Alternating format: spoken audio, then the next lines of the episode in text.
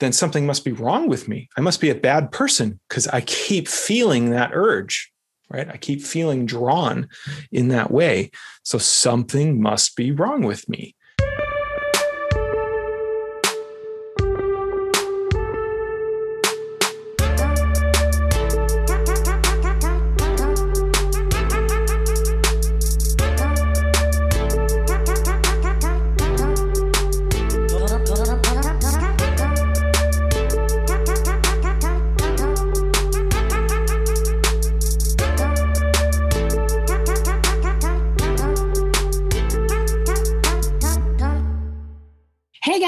Welcome back to another episode of Dear Men and my favorite co host, Jason Lang. Just going to call you a co host because you're on so much.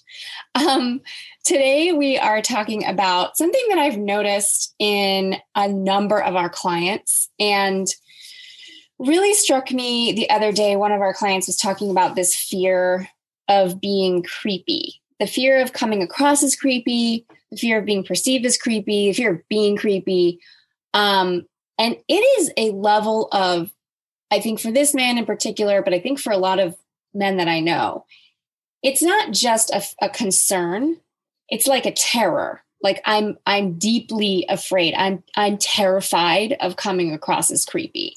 And it caught my attention because it feels like there are several layers to this conversation and there are sort of several layers to that fear. There's the the surface fear and then there's a deeper fear. And i want to get into that to help if there are men listening that that have this fear.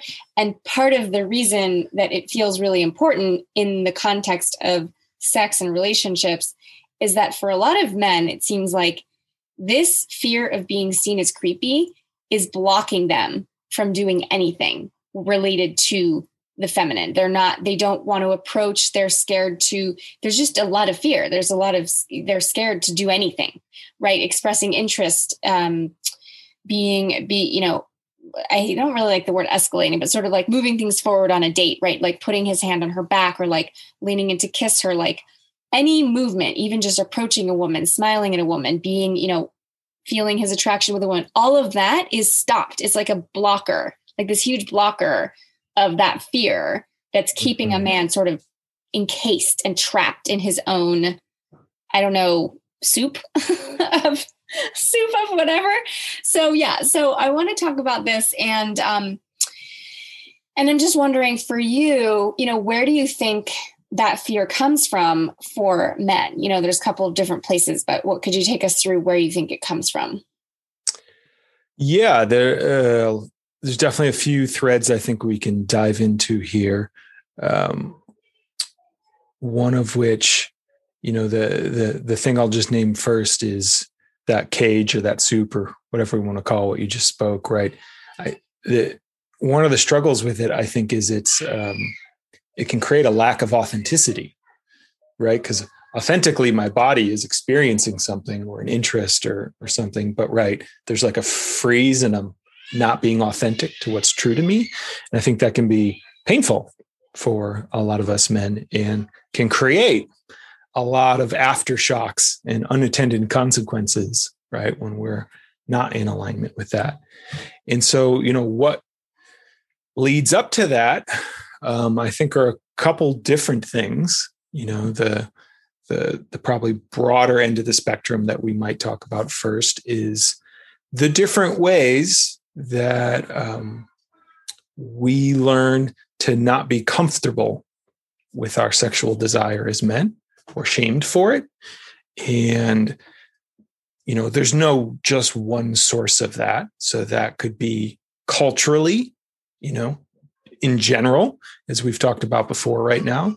There's a different cultural field now, post Me Too. There's a lot more awareness of uh, sexual dynamics and energy and what obvious harm that can cause, particularly in power structures um, that we've seen. So uh, there's a lot of men, I think, who who feel that like, oh wow, there's awareness on this in ways um, that um, I don't want to be a part of. Right? I don't want to be that guy. I, I don't want to be a Me Too guy. So there, there's that kind of most recently. And I think farther back that, you know, many of our clients have struggled with are conditioning from our families about you know what's okay sexually to talk about or just no talk at all for a lot of us right? It's just not something present in the house not something discussed. Uh, maybe at you know at most we got sex education in sixth and seventh and eighth grade you know a teacher pointing at diagrams in a book and then it's just otherwise it's just not talked about. Um, so there's that family piece and then i would say religion. Uh, you know depending on people's religious backgrounds and no matter what religion you are there's healthy expressions of sexuality in it and unhealthy you know any sector denomination. But that definitely right there is a, a kind of longstanding uh, tradition of a lot of religion just kind of sweeping that under the rug, not making it okay. You know, sex is only for procreation, which creates an energy in our body, right? Like, oh, thinking these thoughts or having these impulses in itself is is bad. And I think at early ages we can internalize that. Yeah, I, I want to speak to this because one of my very, very first clients had a Catholic background. And it took a long time to help him reclaim his sexuality. And what I found so toxic about that particular brand of of religion around sexuality was it's a sin to even think about it. Mm-hmm. It's a mm-hmm. sin to even think about it. Like there was something that just felt so constricting about a set of beliefs that says you're bad if you're even thinking about it. Because it's like okay, there's our actions in the world, right?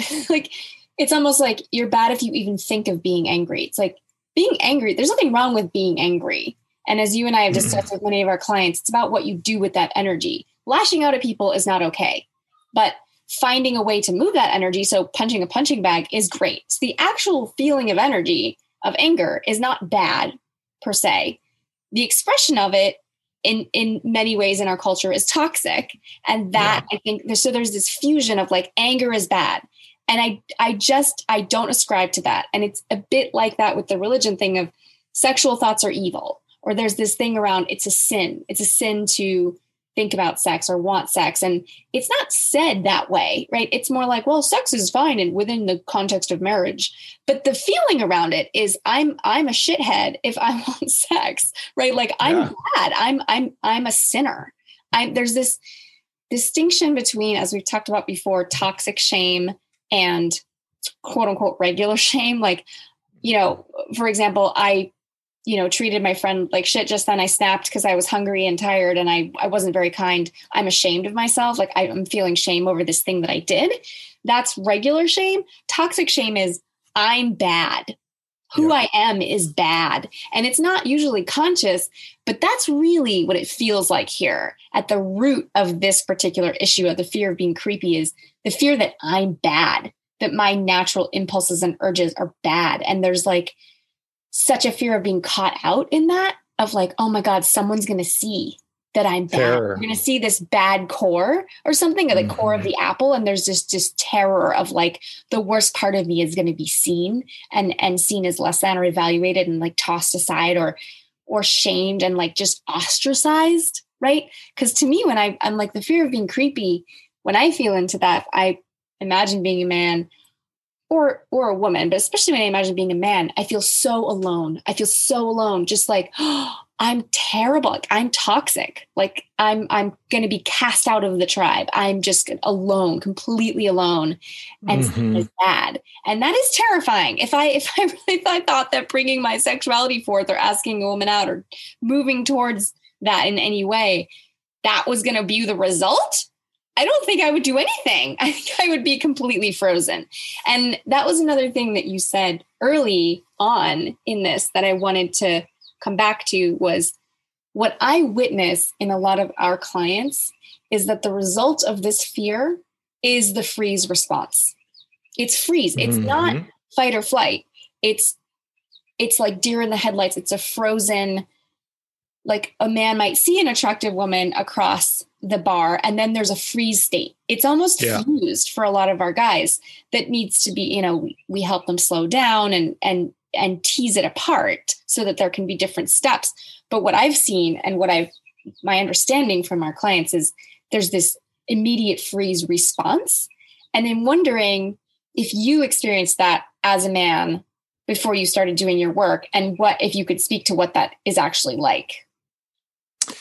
Yeah, for me, um, how that showed up was, you know, as someone who did not have much of a relationship to my sexuality because I didn't have sex other than masturbating with myself till much later um, in my 20s, right? The energy itself was kind of uncomfortable in that, right? My primary, my primary experience of that was with porn, which is one way. There's no, there's, there's no one looking back, right? There's no relational field there. And being out in the world and as i started to interact with women and noticing like when i'd get attracted and like it, it's almost like a um it's almost like a reverse tractor beam. I can't even it's right? It's almost like like if the magnets are uh opposites or, or the same sorry in that like you know i'd want to look but there'd be this like compulsion not like so it'd be like like i'd be kind of something would be pushing me from looking. And I think that was an uncomfortableness with being witnessed in my own body and feeling that energy and have it actually being shared in a relational space. Um, for me, that was just more, I hadn't been witnessed in that. And that, you know, for others, I think actually comes from having been judged in that space. I was lucky compared to some men in that I never got particularly judged for that or, you know, called out on that or anything like that. Um, but yeah, it's like a, a, fundamental, just like discomfort in the body and a, a conflict, right? It's inner conflict because there's the like look away, but then my body's like, I really want to look, right? I'm drawn, like my energy is drawn here. And that's that authenticity thing I think I was talking about in the beginning that I think contributes to a lot of what we were talking about of this like i'm no good or something's wrong with me because we're given you know particularly through religion or some family stuff early on that that's not you know you shouldn't do that. Shouldn't a, moral person wouldn't do that. And then yet i keep doing it. My body keeps reacting right? So internally i can see how it's easy for us to make up the story. Well then something must be wrong with me i must be a bad person because i keep feeling that urge right? I keep feeling drawn in that way. So something must be wrong with me. Um, so the, the, there's the the shame side of it, I think there, and and then for me, there was literally just the not having held that energy in my body in a relational space in itself was kind of overwhelming and uncomfortable for me. Yeah, I appreciate that last part especially just the the actual physical discomfort of like when i think about this it sounds really exhausting. The the battle between i want to look but i don't want to be an asshole and and the turmoil of my body's trying to look but i feel like that would be bad. I just it sounds like a lot of work.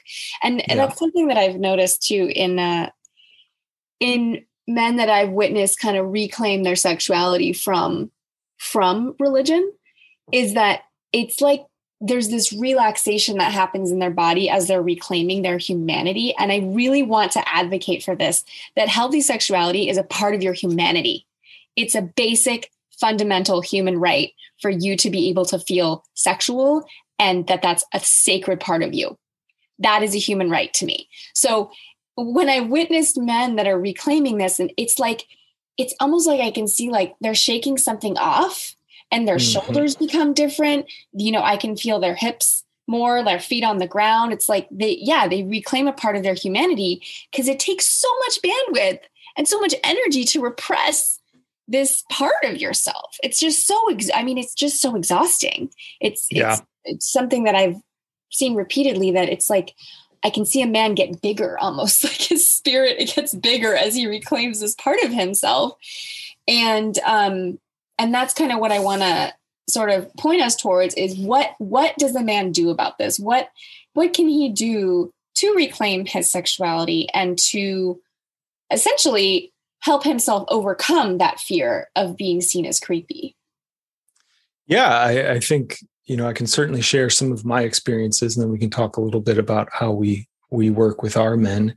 Um, but I think what you just clued in there, into there of like what we witness in guys' bodies and what you witness even outside of the program, right, is more ease to to some extent because that that experience I talked about of like part of me wants to look, but then I have this inner critic or shame or, or religious background or something in me, or even just my own limitation of self worth. Like I'm not good enough for her. I can't look.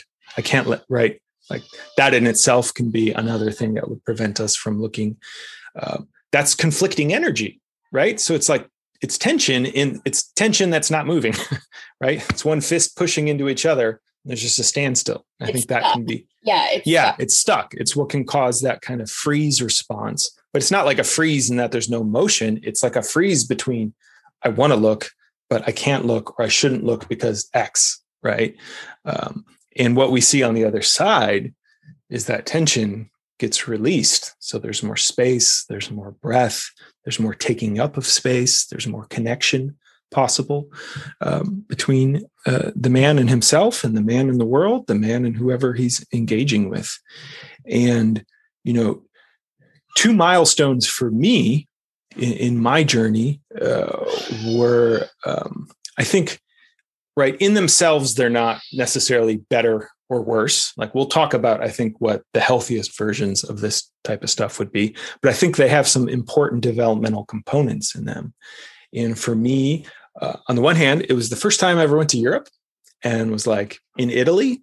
And the first thing I noticed actually was how the men looked at the women, like how men looked at women there. Like they looked at women, right? Like coming down the street and top to I wish- bottom, Wish you guys could see. Jason doing the scan because it's pretty fun. like a full, full scan, right? And then, and they wouldn't hide it. like she knew they were looking and like there was even some energy in that sometimes or you know there'd be like cars driving by and the, they would literally slow down their car to take in a woman um, and i was like whoa is that different i was you know again not necessarily better or worse i was just like wow that is very different and that is not a capacity i had in my nervous system at the time to like just allow myself to enjoy it to that extent and that was one of the first times I really um, kind of noticed that because I was shown something else. I guess you could say it was like, oh, there's there's some of this is just my personal nervous system. Some of this is my cultural conditioning because here I am somewhere else and I see men experiencing women very differently. And you know, again, like anything, some of those guys are going to be creeps. Some of those guys are not going to be creeps. But it was still another possibility right? That I got to actually practice a little bit over there of like, hey, it's a little bit more in the cultural field here. It's kind of okay to just like check a woman out and enjoy her. That was a huge edge for me in that experience and in being overseas. I would I would agree as a woman as well. I when I first went abroad, one of the countries I went to was Costa Rica. And I remember being like, whoa, this is different. This is really different. And I felt m- much more seen. I felt much more seen and more desired. And it was totally new. Like I did not experience that in the States. And for me, I I didn't feel unsafe. It wasn't it the the feeling of it wasn't I'm I'm less safe here. It was whoa, I'm more seen here. Like men, Mm, I didn't know men were interested in me. Like I feel like I went through a lot of my college years being like, well, I guess I'm not attractive because I wasn't really approached and I wasn't really pursued. And um, I think that there is something I do. I'm just going to claim this. I think there's something toxic about American culture and sexuality. I think we're fucking weird around sexuality because we've got it all over the place on TV and everything, but then we do shame the shit out of it in every everywhere else. Like it's not don't have a healthy relationship with it, and we and so it's not really that surprising that many people struggle having a healthy relationship with sexuality in the U.S.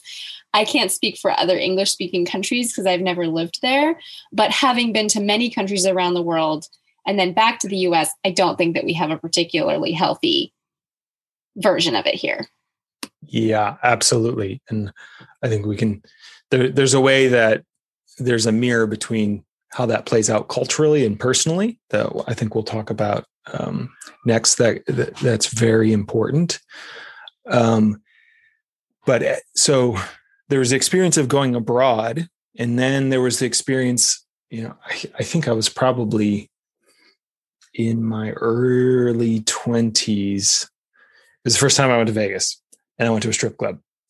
Um, and that was a really intense experience for me initially, right? To be able to go into a space and to actually just be able to look, right? Like literally, that's why people are there.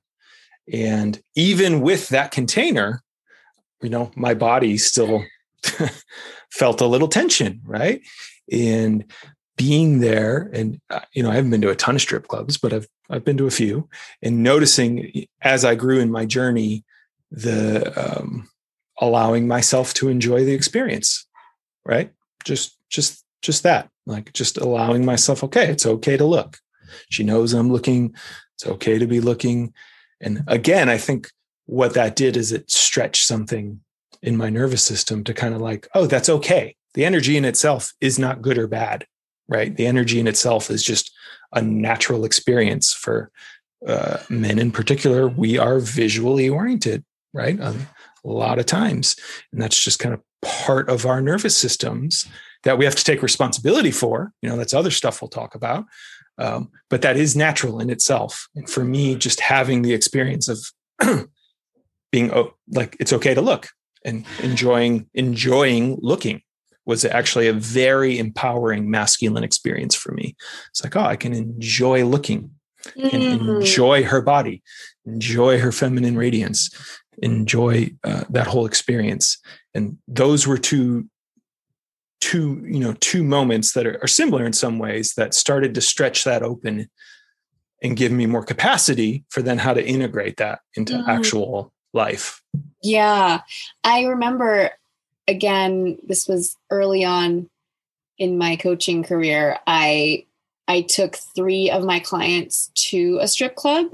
This was when i lived on the east coast and it was really great actually because we we met up beforehand and like sort of like next door and we talked about like intentions and it was fun though. It was fun. It was like it was a group you know it, it, it was like what are you looking to get out of this? Like what's your experience? Have you ever been to a strip club? What's your you know it sort of bonded the group and then we mm-hmm. went and i don't think we were there for more than an hour but it was such an edge for these guys it was such an edge to be seen in in being in in looking exactly what you said. It's yeah. being seen in looking. Like I am looking, people are seeing me look, and it's okay. They are not yelling at me, screaming at me, shaming me, telling me I'm a sinner. Like I'm having an experience of looking and it's kind of okay. I'm still alive because I do think there is an existential, as I said, a root fear of I might die. Like I might get ostracized and be shamed forever that I don't think is conscious, but I do think exists around toxic shame.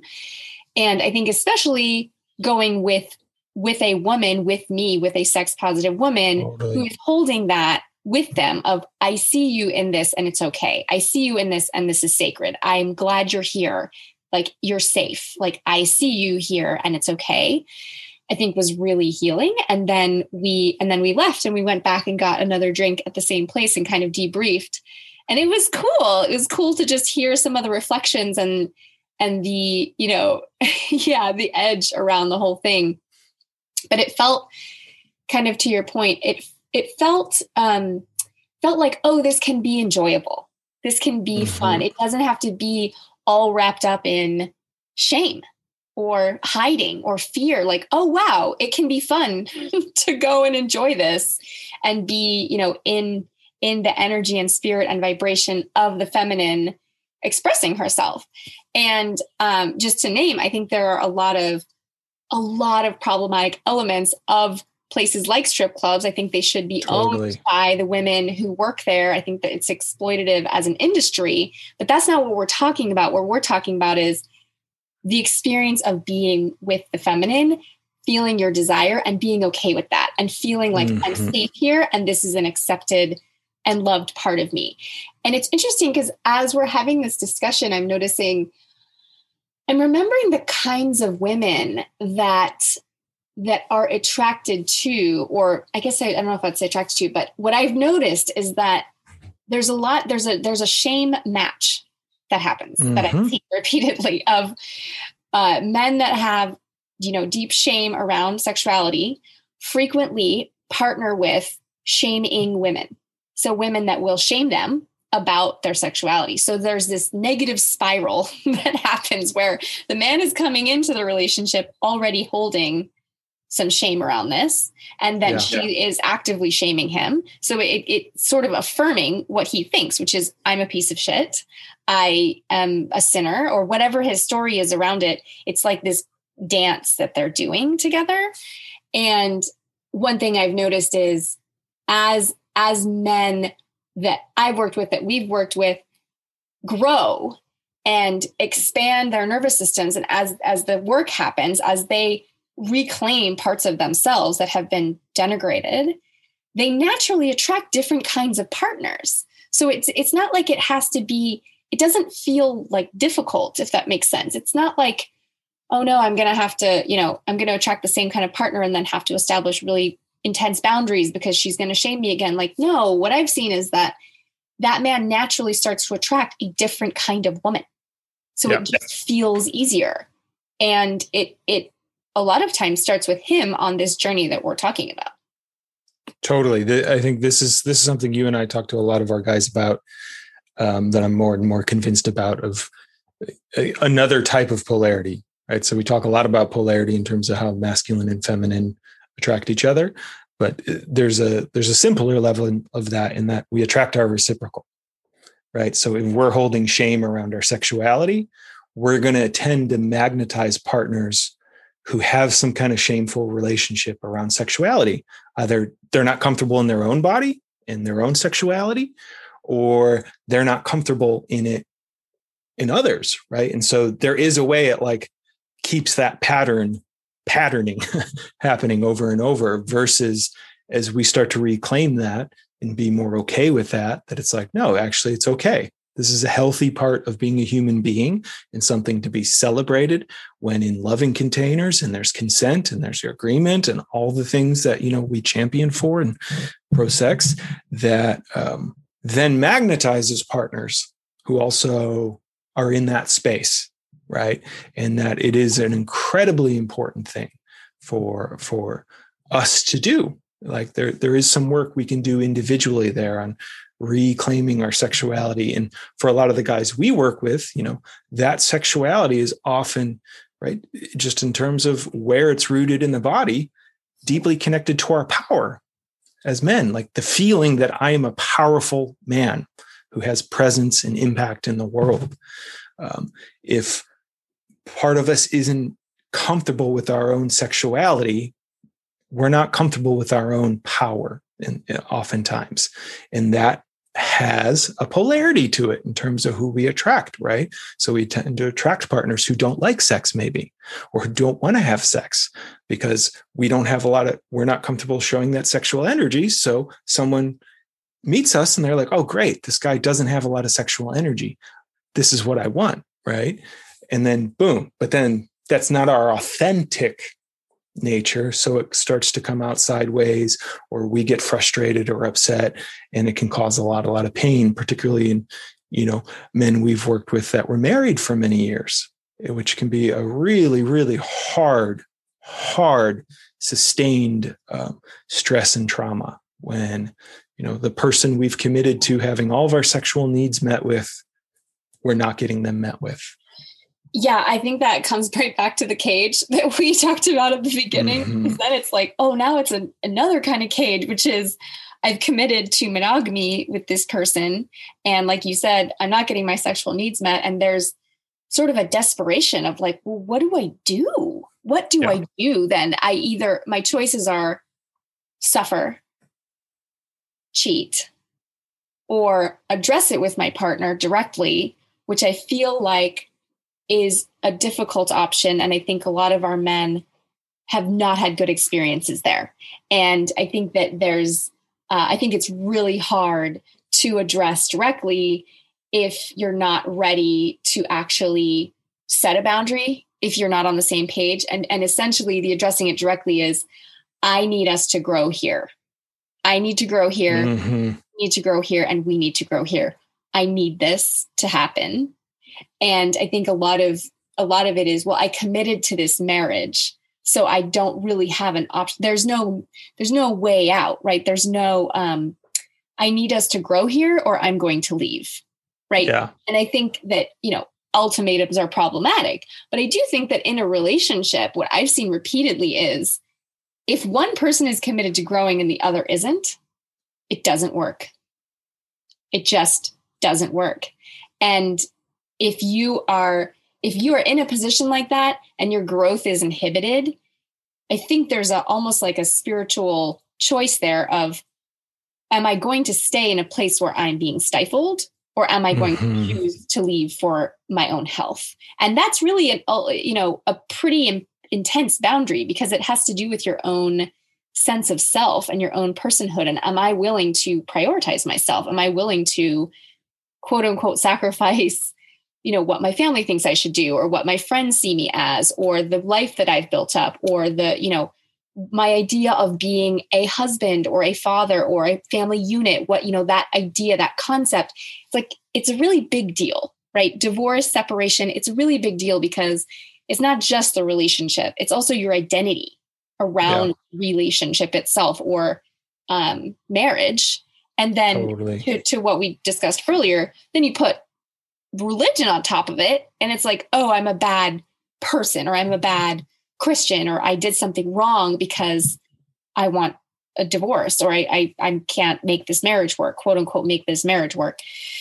So yeah, um, it's complicated, and it feels like of it's almost like that man may have already been in a cage of his own you know not not really being in right relationship with sexuality and then that cage expands to totally. include this other person and now i'm in a marriage cage so it's like um Yeah. it feels uh the encouraging part is you know we've seen multiple men go through the divorce process because we have a lot of men in our program that are either married recently divorced separated or considering getting a divorce and Mhm. what i've seen is a lot of growth like, there's a lot of growth to be had and possibility on the other side of of divorce or separation or you know that process of decoupling i i think it can be really scary and what i've seen is oh just a ton of freedom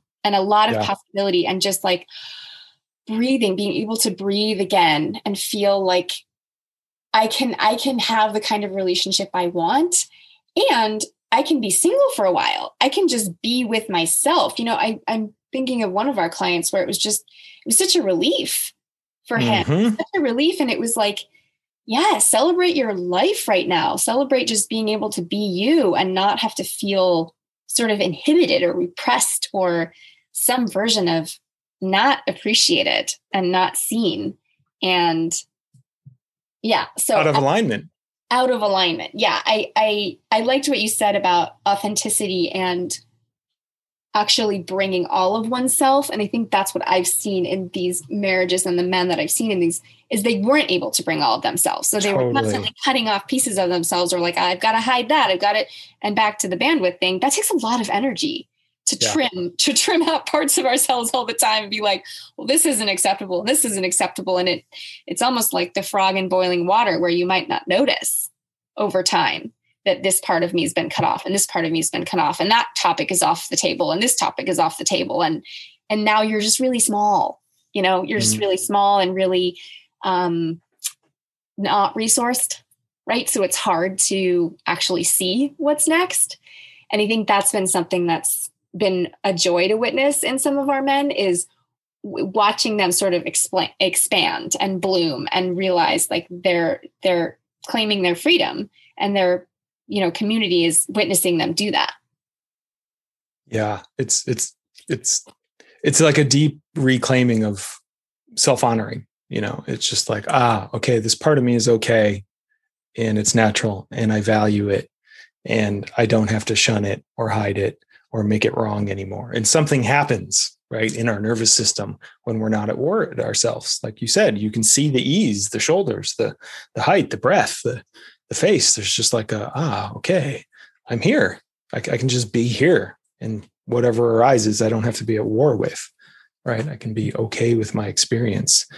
And not only that, like I can celebrate it, right? The right partner, uh, guys, you know, not all guys believe this, but the right partner out there wants that part of you, wants yeah. to feel your desire, wants to know that she or he turns you on, right? Like they they want to know that's in your nervous system, and um, it's a beautiful thing when when that energetic exchange happens and we realize oh actually this isn't something to be ashamed of but this is a incredible part of me that as i like to say is actually one of the gifts i can offer my partner right my desire for her for him and that that sharing of that exchange you know creates an energetic exchange that makes us more, both more full mm. and connected um, that yeah we, we love to support men in making that transformation yeah. So as we start to wrap up here, um, I'm just wondering if there's any any other tips that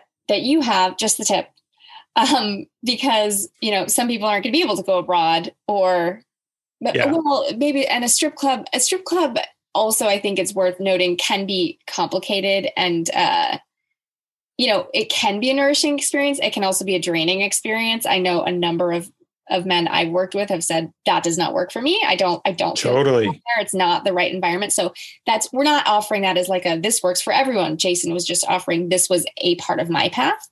Um, but are there any other tips that you have for a guy if he's listening and and he's like, yeah, I've got this, I've got this fear, and it does inhibit me. It does prevent me from. Yeah, the the piece I'll speak to that you know might be useful, and you may even be able to share a story here is like, so what is creepy?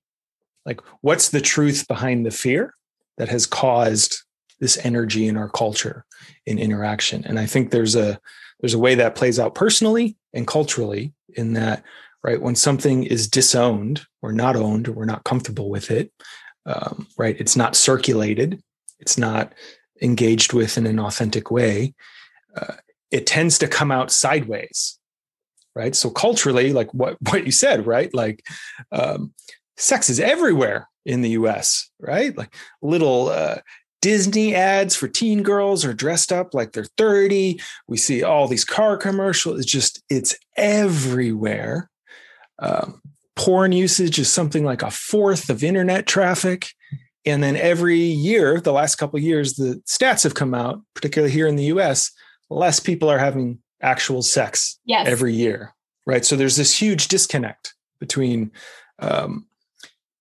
what's actually happening and what's being shown to us. And part of what I would say is culturally, right there, because there is this shadow around it of it's bad. You know, we were kind of a puritanical culture here in the states. That's how we were founded. That lingers in a lot of ways. So because we can't just say like, "Hey, sex is awesome," and some one of the most magical parts of the human experience that we want to embrace and create safety and structure around, um, it comes out sideways, right? Comes out sideways in the culture.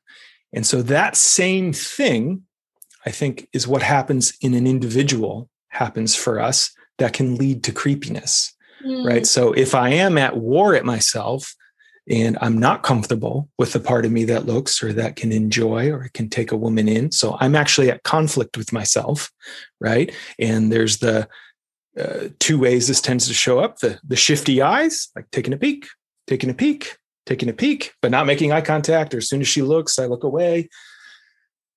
there's something that doesn't resonate as trustable in that, right? Because I'm not trusting myself. Yeah, so it, I could see it'd be very clear for a feminine partner to like ooh, what's going on? Is this guy yeah checking me out or why is he not is he here with somebody else like what's you know I, I, can just imagine a lot of the things that go through or there's um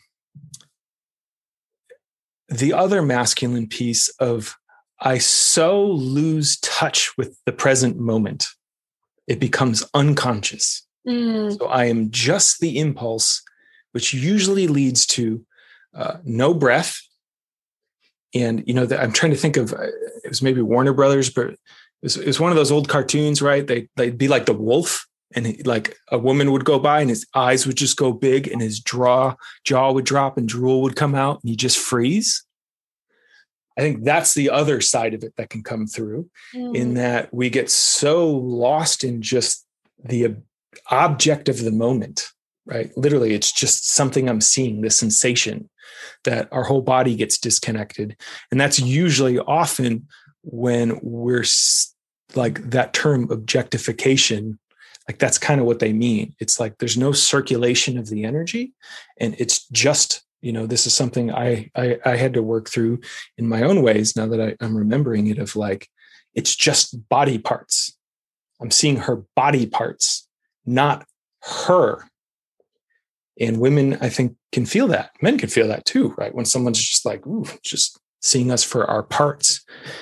And i think when there's that there's either that kind of shifty back and forth or that just totally lost in that I'm not even aware that I'm totally just like locked onto someone. Right. And if I'm not aware of it, how could he or she trust me in that moment? Right. Like, what, what is this? Right. It's just, that's an untrustable experience, I would say, at the deeper level of what we talk about. And there's usually very little breath there. And that's what tends to kind of come across as creepy in that more individual sense um, that our work as men is to, yes, reclaim, but reclaim it with breath, reclaim it with awareness, reclaim it with the full human experience, right? Yeah. Head, heart, and the sensation of the body. Yeah. Right. This is a this is a human being who probably would love to know she's making someone's day and has maybe had guys catcalling her every day on the way to work when she didn't want it for years, right? So she may have her own thing around that, that uh, as you just feel into the whole person, I think changes the nature of that connection. Right? I think there's yeah. also a lot more eye contact as well. That that my experience is uh, so. I think I've shared this before, but I what I remember is it was like 4 p.m. I was at a library and this guy at the table across the way was staring at me for a while and i'm i'm reading my book i'm trying to focus and i can i can feel it and i don't know what to do basically so i think he was the second thing that you mentioned of mm-hmm. fused with the moment and just you know glazed over eyes you sort of like this doesn't feel safe to me it doesn't feel safe and what I did was I said to him, you know, you're staring at me. And because I didn't know what to do. And the reason I said it was 4 p.m. is because I had walked to the library and knew I had to walk home. And it was starting to get to be dusk. And so in my world, I don't know him. I don't know anything about him. And the focus, the focus of attention, and he wasn't really breathing. And there wasn't any real attunement to me as a person right? It yeah. wasn't like, you know, when people are flirting and and it's like he's looking at me and then he kind of smiles and he looks down, or you know, there's there's a sense of like I can tell mutual recognition. Yeah, I can tell that you. Oh, you caught me. I'm looking at you, but like I'm comfortable with that. Like I'm breathing. I, I think it's kind of funny. It's like that wasn't there, and mm-hmm. so because that wasn't there, I now I'm thinking, am I going to be safe walking home?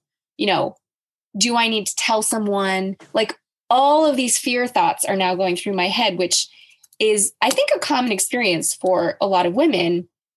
You know, there's a quote that goes, Men are afraid women will laugh at them. Women are afraid men will kill them. Mm-hmm. And I that's how I felt because in that moment I was like, am I going to be okay on this walk home? Like are you are you thinking of raping me? Like I can't tell where you are in the range of this thing. And that was scary. And as soon as I said, you know, you're staring at me, he stopped. Um, but it was like, I think he went into a shame response. There wasn't, there wasn't like a like, oh, I'm sorry. Like you're right. I thought you, I thought you were pretty, you know, like a, an attunement to we're two human beings interacting. It was, it was yeah. like there was a separation. It felt, it felt kind of separate. So um to me, yeah, the difference between creepy and not creepy, it is a lot energetic. It's not, you know, do this, don't do this, you know, like behavior that, you know, might seem exciting if a man is breathing grounded in his body appreciating me the same the same quote unquote thing right he's looking at me across the club the same thing will feel trustable in one man who's breathing and with himself and has done the work versus creepy which is like he's kind of it feels like he's kind of leaning in and i'm like are you going to stop if i say no because that's the line for me is like that's what feels mm-hmm. creepy is mm-hmm. I don't know if you would say no or sorry if you would listen to my no. And that is creepy. If I know yeah. you're going to listen to my no, then it's kind of like I feel appreciated or I feel it's exciting. It's exciting. It's not creepy. I, I think that's a spot on assessment of like, uh, right. In that, in that instance, it's like not even aware I have awareness on someone, right? It's like this double disconnect versus like I'm aware I'm putting my attention on you and I'm noticing the impact, right? If I see your body tighten up, it, like I'm probably gonna, right? I'm gonna relax my gaze and look away because I don't want you to feel in danger.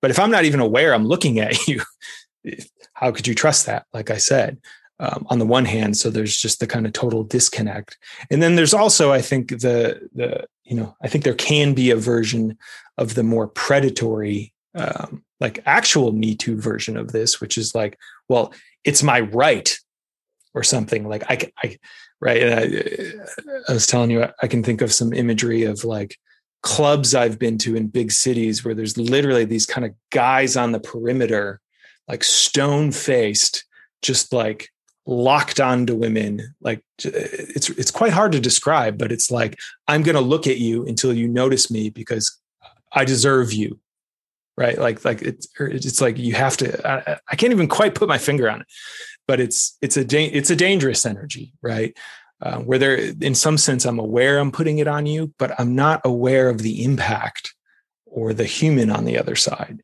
um, mm-hmm. um, and, so and i'm going to be pissed at you if you don't if you don't yes like if i buy you a drink I deserve your attention. I'm entitled. I'm now entitled to your attention.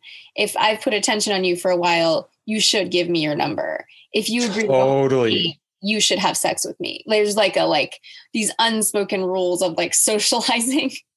and yes, that's it. That's totally that it. Feels like okay, now I've bought you, or, or, yeah. and it doesn't have to do with money, but it it's it's like I feel a pressure to to do something sexual because of something else. It doesn't feel mm-hmm. like a choice exactly. It's like, well, I deserve this.